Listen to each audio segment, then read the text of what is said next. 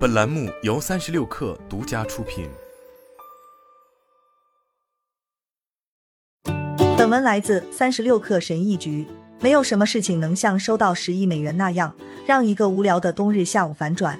数字就摆在那里，带着十位数的荣耀，在我的手机屏幕木炭色的背景下，白色的字符散发出耀眼的光辉。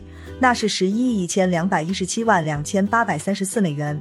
我们杂志的礼品和招待政策却浮现在我的眼前：员工不得接受超过三十美元的礼品、餐饮折扣、差旅费。我没有成为亿万富翁的打算。但是在 Signal 上给我发消息的人已经决定了，要想证明他关于加密货币 APP 合法性的观点，最好的办法是给我转十亿美元的加密货币。他的计划是利用加密货币钱包 APP 里面可能存在的漏洞，空手套白狼，并在此过程中暴露该 APP 的粗制滥造或者欺诈性质。几分钟前，他留下文字说自己想成为一名炼金术士，他的名字叫做 Valentin Brooksmith。他的账户余额已经超过了五万亿美元。Brooksmith 这个名字我以前听说过，那是一位音乐家，一支名为 Bikini Robot Army 的乐队的创始人。在新闻镜头里，这位四十多岁、瘦瘦高高的独立歌手的形象是墨镜加软呢帽。不过，真正让他声名鹊起的是他金融举报人的身份。二零一四年，在他的父亲德意志银行高管 William Brooksmith 去世后。小 Brooksmith 开始向记者和 FBI 特工披露有关该银行内部运作的大量文件。虽然材料的价值很少受到质疑，但他有时候表现出来的古怪行为也是臭名昭著。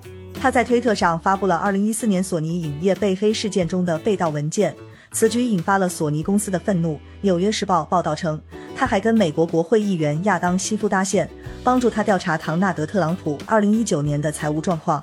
二零二一年，他女友报告说他失踪了。严格来说，在我们交谈的时候，他仍然是一位失踪者。在他让我成为理论上的亿万富翁后的第二天，Brooksmith 很早就从他洛杉矶市中心的公寓里给我打来了电话。那三个小时的谈话是我这辈子经历过的最奇怪的对话之一了。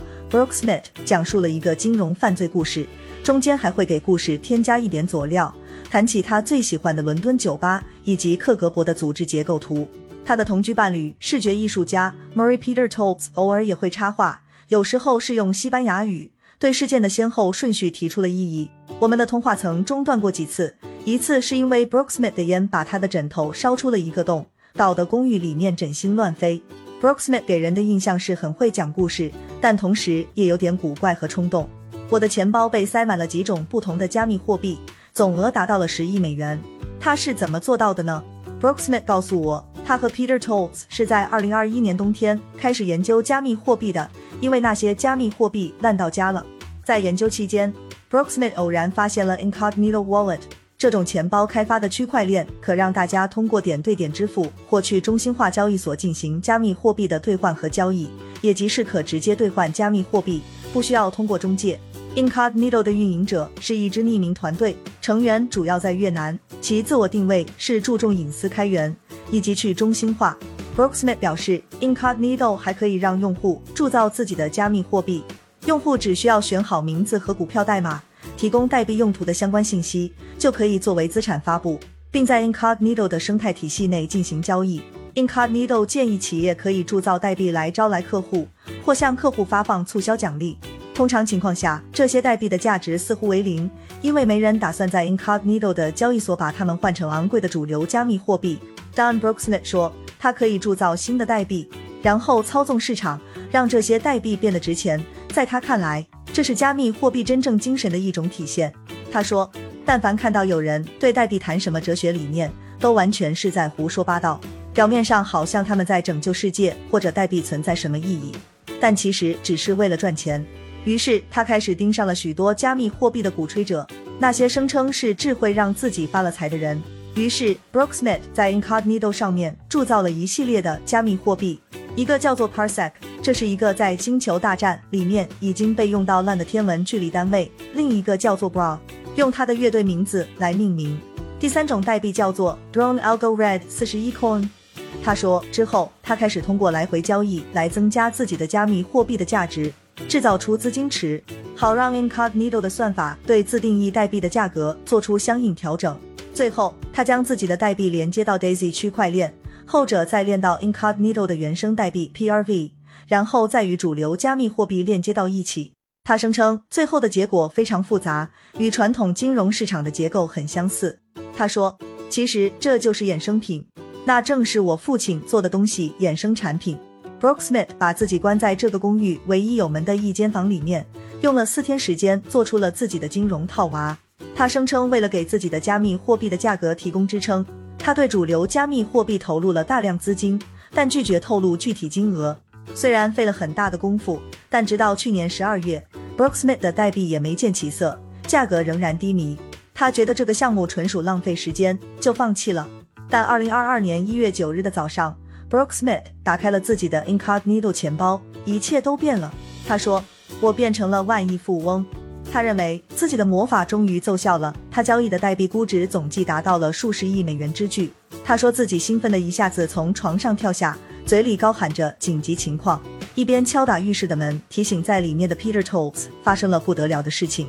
Brooksmith 说：“我很害怕，因为我觉得这显然会引起大量关注。”然后他的思绪又被拉回现实，这个数字不可能正确。我知道自己没有投入一万亿，我的流动资金池没有任何类似的东西。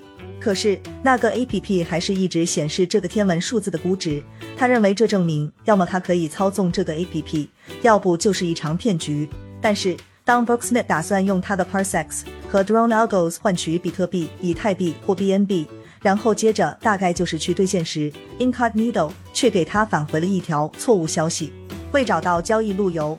当他试着将自己的一种定制加密货币换成另一种时，又出现了同样的提示。他说，鉴于自己的加密货币的价值显示不对，正确的做法是去提醒他的 FBI 联系人。因为他认为这些漏洞可能会被洗钱者滥用，或者说的更简单一点，是为了让 Incognito 感到羞愧，为其低劣的设计以及违反其宣称的去中心化和自由贸易信条而阻止了交易感到羞愧。尽管如此，数万亿美元仍在向他招手示意。这个荒谬的金额之大，让人惊掉下巴。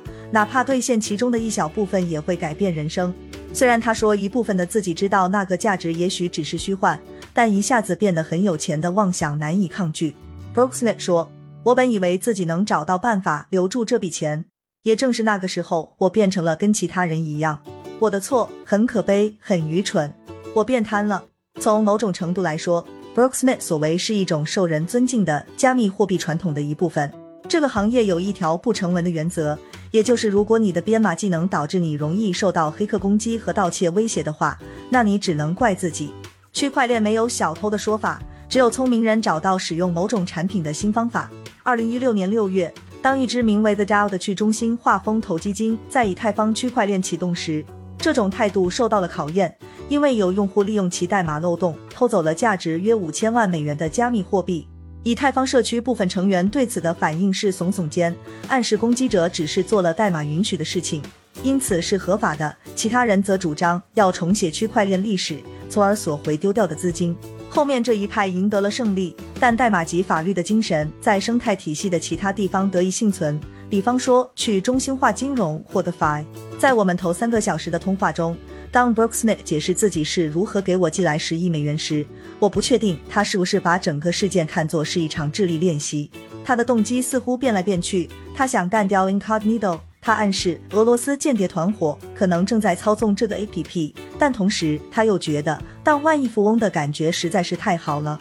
他发誓能变现一百万美元、十万美元、五万美元、一万美元，甚至五百美元，就能让自己满足。他说，只要能变现就不错。显然他需要钱。Peter t o l s 正在为争夺儿子的监护权而战，直到最近，他儿子还与他及 Brooksmith 住在一起。加密炼金术是给这场争夺战提供资助的最后一次尝试。他说：“我们需要赚钱来付给那帮该死的律师。”他说：“Peter t o l s 和他的前夫曾因为自己发生过冲突，因为他有滥用药物的历史，并出现在他儿子的生活里。Brooksmith 似乎相信我能帮上忙，因为他正想通过活动来证明加密货币的美国王国有些地方已经开始腐烂，而我可以为他的活动吸引注意力。”他和 Peter t o l s 已经开始了全面的公关攻势，在 Incognito 的论坛上建立起多个讨论区，敦促 Incognito 开发者要让他的自定义加密货币能够进行交易兑现。Peter t o l s 则在评论中掺杂了一些法语脏话。Incognito 长着一张娃娃脸的社区经理 Jared Maxwell 向他们保证，公司会采取行动调查此事，但从来都是说说而已。Brooksmith 后来跑到推特上，面向全世界宣传自己这笔新得到的横财，而且只要有人开口，他就赠送给对方数百万美元，希望能造就一支庞大的理论上的加密货币大亨队伍，跟他一起为财富兑现而战。他说：“只要让每个人都不满到开始采取行动，然后大家都会开心，大家都会赢。”今年一月到二月间，Brooksmith 发来的信息成为了我生活的一部分。有些只是他那万亿美元余额的截图，有些是 Incognito 网站上特定帖子的截图。偶尔他也会打电话给我，给他尝试练就加密炼金术的故事补充一些细节。在其中的一个电话里，Brooksmith 告诉我说，当意识到自己陷入窘境时，他决定向联邦调查局的相关人士寻求帮助。不过对方是怎么帮助他的，并没有说清楚。他说他共享了一盘长度为四小时的录音带，那是他偷偷录制的。在这份录音带里面，他向三个人详细讲述了这个案子。对方的语气听起来很同情，但对要不要干涉此事却不置可否。到了二零二一年四月，为了帮助 Murray 拿到监护权，Brooksmith 决定消失。他说：“我想出一个计划，如果我不在的话，他们就没法在法庭上提审我了。”事实上，Brooksmith 只在卧室里待了大约三个月，让别人看不见他。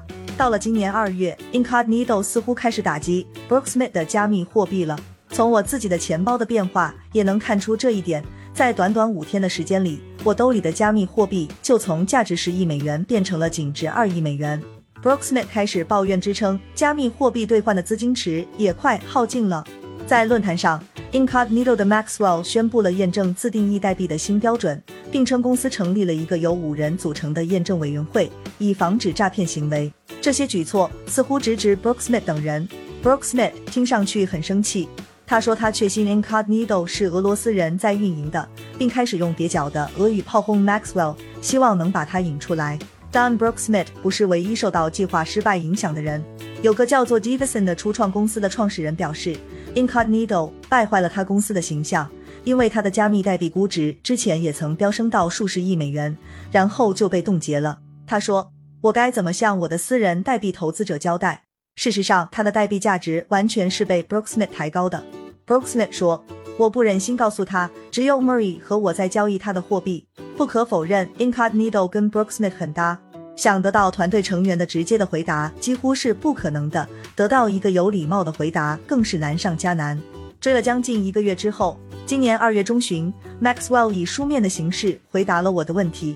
他的回答揭开了 Brooksmith 万亿美元的传奇是怎么来的。简而言之，这款 A P P 对自定义代币的价格的计算机制纯属乱猜，是基于代币的数量及其交易方式进行的。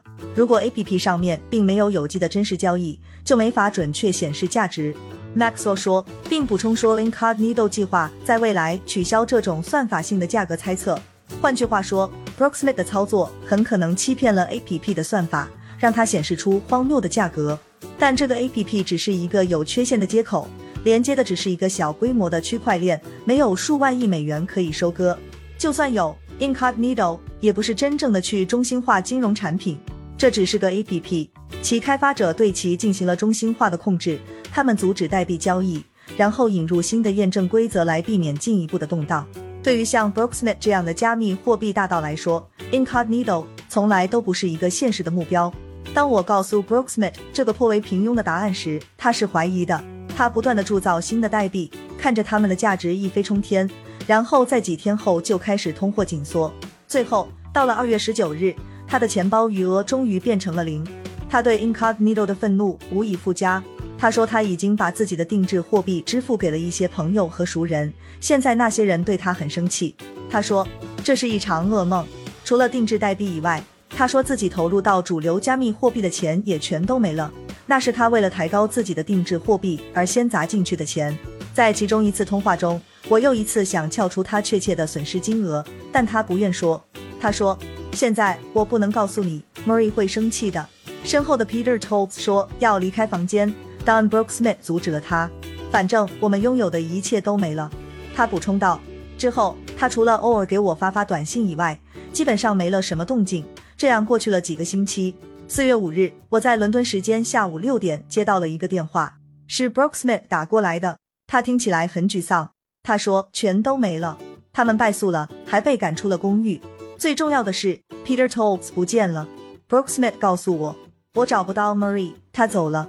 我提议说，Peter Tolles 说不定跑到朋友那里了。他说，朋友，我们现在没有朋友。现在情况很明显了，Brooke Smith 爱上了妄想，在个人逆境和经济困难的双重打击下，他抓住了一个神奇的解决方案。并发现了快速致富的错觉已经渗透到加密货币世界最糟糕的角落。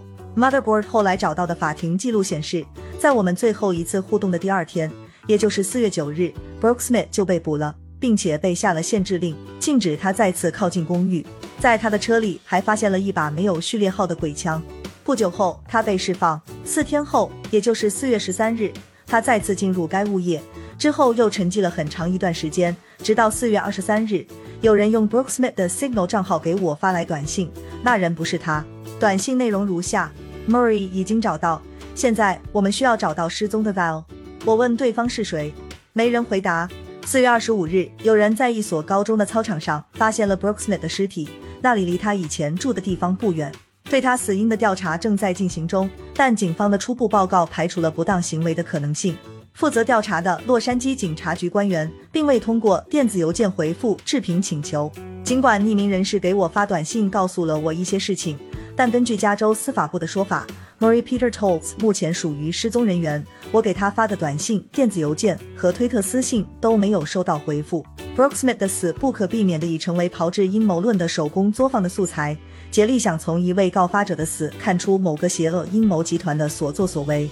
但我觉得，我认识这个告发者角色背后的那个人。在分享疯狂主张与荒诞故事之间，他也经常喜欢问些家长里短。比方说，他会打听我的约会进行的怎么样。他去世的消息让我感到震惊。Brooke Smith 本打算成就加密货币炼金术，但结果却适得其反，导致他陷入到死亡漩涡，人生戛然而止。为了不让我答应过他要写的这个故事以省略号告终，我翻阅了大量的短信和电子邮件。反复重温与一个迫切希望得到重视的人进行的数小时的对话，终于将碎片拼凑到了一起。Brooke Smith 发给我的最后一条短信是这么写的：“你在写这篇文章的时候，请对我们好一点，写我要写的公正一点，求你了。”好了，本期节目就是这样，下期节目我们不见不散。